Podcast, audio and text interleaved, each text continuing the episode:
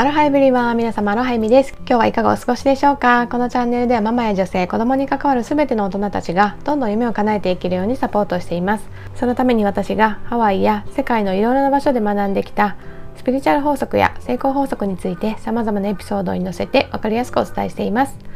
私たち大人がまずどんどん夢を叶えて輝いて生きることで、その姿を見る子供たちもきっと個性豊かにのびのびと成長を続けていってくれると信じていますので、そういった思いに共感していただける方はぜひチャンネルのフォローもしていただいて、最後まで聞いていただけると嬉しいです。それでは早速今日のテーマに入っていきたいと思うんですが、子供がしっかりと意見を言える子供に育つ方法というテーマでお話ししていきたいと思います。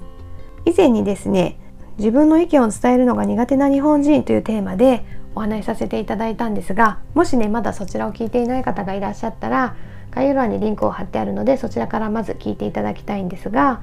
その中でね、日本の教育システムの中でね、いつの間にかねあなたの子供さんが自分のね意見を言えなくなってしまう、そういったね、洗脳に近いね教育がこう染みついてしまうというようなねお話をしたんですが、かといって今行ってる学校をねやめるっていうわけにもいかないし、みんながみんなね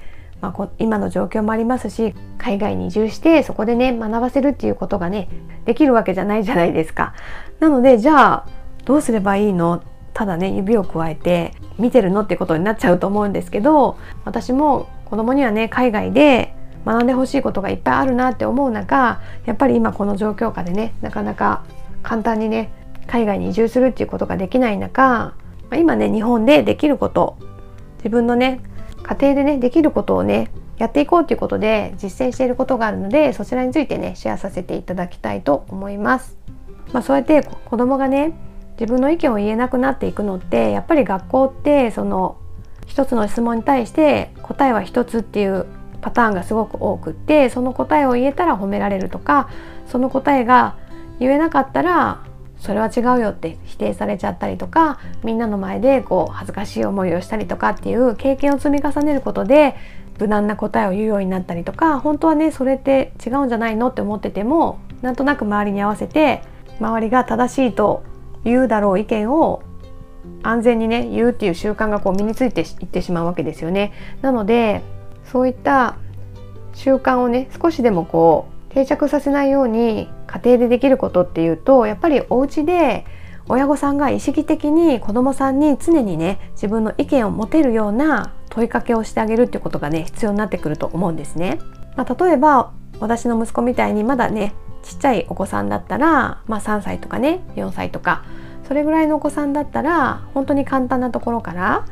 例えばご飯のことだったらママがね全部メニューとか決めて作っちゃうんじゃなくて、今日何が食べたいってねオープンクエスチョンで聞いてあげてもいいし、毎回ねその子供のね好きなものばっかりね作るってこともできないと思うので、今日ね例えば冷蔵庫にある材料だったらこれとこれとこれはできるけどどれが食べたいっていう風に、そういったね簡単なことから言えるようなシチュエーションを作ってあげる。そしてそれを習慣的に繰り返す、そういうことで子供はね、小さなことだけどどれが食べたいのかなってね考える癖がつくし、それをね発言するっていう風なことができるわけですよね。他にもねお洋服は自分でねできるだけ小さい頃から選ぶとか、うちの息子も2歳の時からできるところは自分でね選んでお着替えをしてるっていう感じで、今もねたまに甘えて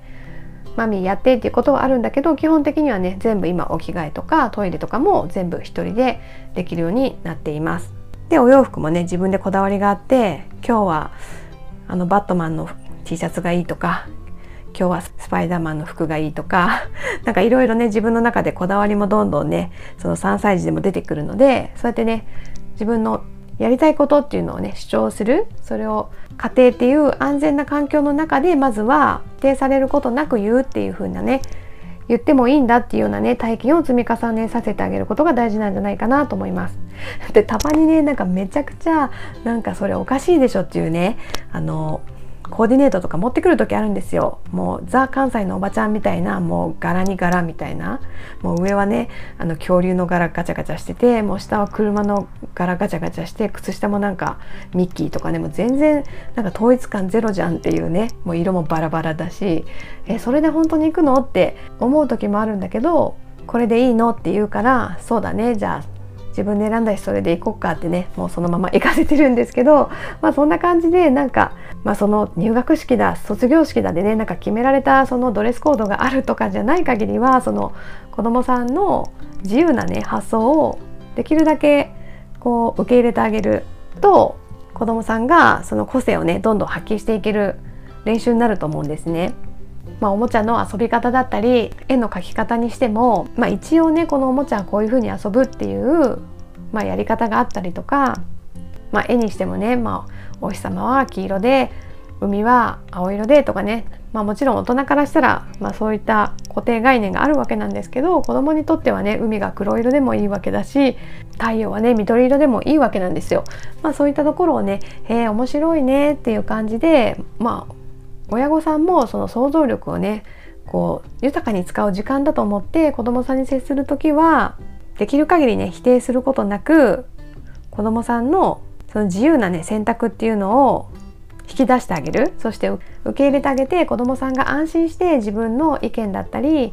考えをね表現する場を作っていってあげるのがすごくね子どもさんにとっては大事なんじゃないかなと私は思っています。で、まあ、もう少し大きいねお子さんになってきたら、週に1回とかでもいいので、何かねその家族全員でなんかテーマを決めてね話し合う場を持つっていうのもすごくいいなと思います。私の子育ての先生だったりビジネスとねスピリチュアルのメンターも皆さんねそれを実行されてて、すごくね良好な親子関係だったり夫婦関係っていうのをね維持されてるんですけど、その家庭の中で自分の意見をしっかり言う、結構ね皆さん深いテーマもお話しされてたりもするし、まあ、テーマは何でもよくて、週末どんなことをしたいっていう風に話してもいいだろうし、何か家族でね一緒にプロジェクトをやろうみたいな感じで決めて、それについてねどんなことがいいかなって話し合ってもいいし、まあ、お家で例えば、まあ、子どもさんがねそれなりに大きくなってきたら、まあ、子どもさんができるだけねその家庭内の家事とかをね手伝うっていうね経験もねどんどんさせた方がいいと思うので、まあ、そういった役割についてねどういう役割を作ったらいいかなとか、誰がどのね役割をするかとか、そういったこともね意見を出し合って決める、みんなでねそうやって場を共有して意見を共有して決めるっていうね、そういったまあ海外でもよくあるそのディスカッションだったりとか、まあ、ネゴシエーションとかね、まあ、いろんな意見を出し合って、まあ、意見が違ったりするんだけど、じゃあそこをどうすり合わせていこうかっていうようなことをしたりだったりとかですよね。ネゴシエーション、交渉ですよね。こう意見が食い違った時に、まあ、喧嘩するとかじゃなくって、こうやっぱりうまいこと話せば相手が納得して、あ、そう言われたらそうだねってね、自分がこう有利にね働くようなこう結論に持っていけたりとか、その家庭の中でそういう風なね体験を毎週とかやっていれれば、いざねそういう学校で何かねプレゼンで発表するっていうような機会があったりとか、まあ、いつかね海外になんか移住するってなった時でも、その家庭で常にね自分の意見を発表するっていう習慣が身についていたりだとか、その自分の意見を言ってもその頭ごなしに否定されるとか、間違ってるよって言われない、まあ、いつも自分の意見が採用されるわけではないんだけど、その一つの意見として尊重されるっていうような経験を家庭で繰り返してるから、その社会、学校とか社会に出た時もそうやって人前で話すっていうことが億劫ではなくなるし、その場その場でそのね自分の述べたことがね正しいとか間違ってるとか、そういったところにこだわらずに自分の意見を言うっていうことを堂々とできるようになると思うんですね。まあ、特に日本人はそのね間違いたくないっていう意識がねどうしても働いてしまうんですね。やっぱその日本の社会自体がそうやってみんなと一緒であるべきとか、こう正しい間違いっていうようなねところにしっかりとこう従順にね従わなければいけないっていう、まあ、国民性もあったりするので、どうしてもね正解を言わなければいけないという思いが強くこう育ちすぎてしまうところがあるんですけど、まあ、海外だとねその正しい間違ってるというよりも、いかに個性的かっていうようなことがね尊重されたり、そのまあ正しい間違ってる以前に、まあ、発言しないともうその場に存在していることさえもねこう認められないっていうようなね、そういう言語に何て言うのかな、依存した社会だったりもするので、まあ、そういったね国際的なね生き方を子どもさんにしてほしいとかね、そういう思いがあるのであれば、特にねその家庭でこういったファミリーミーティングっていうようなね場を持つことはすごくねおすすめします。まあ、いつもねそんなディスカッションとかしなくても、まあ、例えば1本ね家族でなんか映画とかを見て、そのね映画についてどう思ったとかね、そういった意見をシェアするでもいいし、何かね家族で楽しくできるような工夫をして、ただ見て終わるんじゃなくって、それについて